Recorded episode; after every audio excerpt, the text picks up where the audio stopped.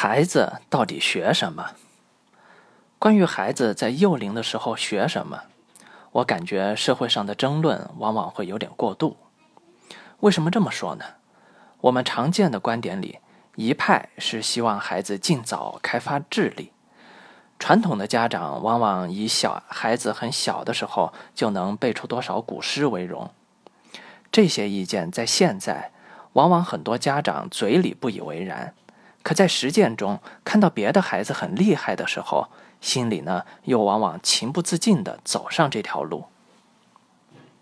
而另一派观点呢，则来源于国内外各种以保护孩子天性为目的的教育探索模式，比如森林学校、农庄学校等等，其特点是让孩子在尽量自然的环境中成长。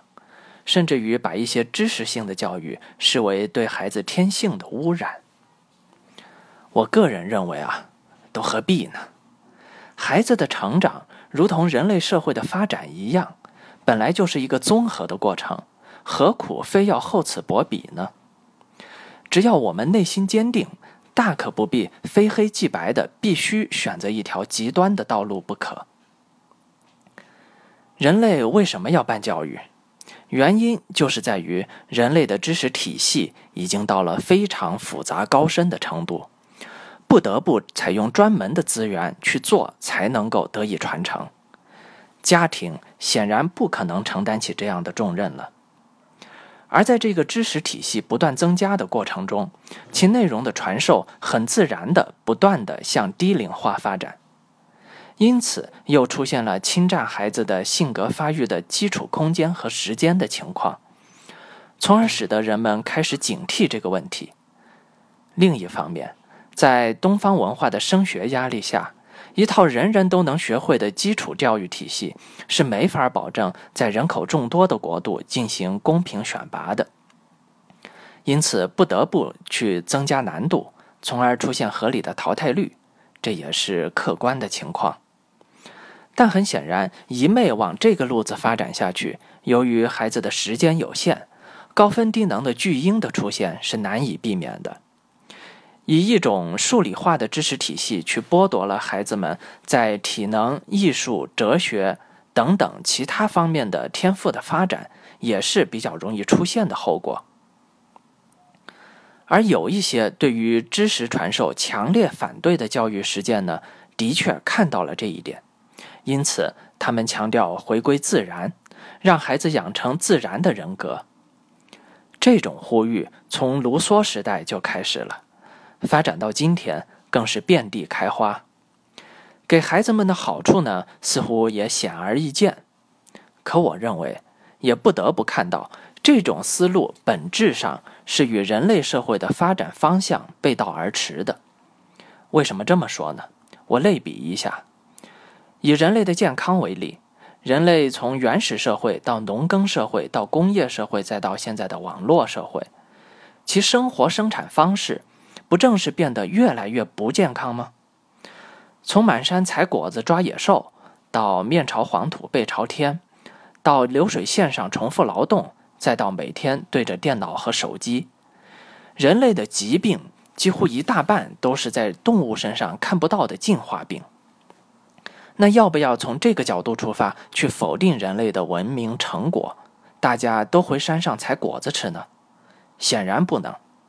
所以，我们不得不忍受更多的进化病，去继续推动社会的发展。而教育也是一样，我们不能因噎废食嘛。集中到我们低龄的孩子身上，我认为父母厘清思路就不会慌了。孩子在上学之前的培养阶段，显然是性格塑造的关键时期。我们的培养目的就是性格养成，但是并不是说培养性格就要摒弃知识了。我不知道这种担忧从何而来。对于低龄孩子，知识不可怕，以知识为目的的家长意识才可怕。你教孩子什么是美，跟他讲解“落霞与孤鹜齐飞”。秋水共长天一色，这难道有错吗？当然没有错，还更有利于养成孩子出众的气质呢。有错的是什么？有错的是非要逼孩子在客人面前背诗，去攀比，去让家长有面子。你自己都不淡定，当然就养不出一个淡定的宝宝嘛。怎么去怪知识本身呢？所以，知识和性格培养本质上并没有什么矛盾，知识也可以是性格培养的很好的手段啊。矛盾的是家长的方向。而在孩子进了学校之后，又有很多人动辄指责学校没有培养好孩子的性格，这更加荒谬。学校是什么？学校就是承担传承人类知识体系的地方。它的教育目的本来就是知识的掌握，他本质上没有太大义务去培养性格，好不好？自己养出个白眼狼还要去怪学校，甚至成年的孩子是巨婴了还要怪在大学的头上，哪有这种道理？在家好好培养性格，不要以急于超龄掌握知识为目标；在学校就好好学知识，该刻苦就刻苦，这没有什么矛盾。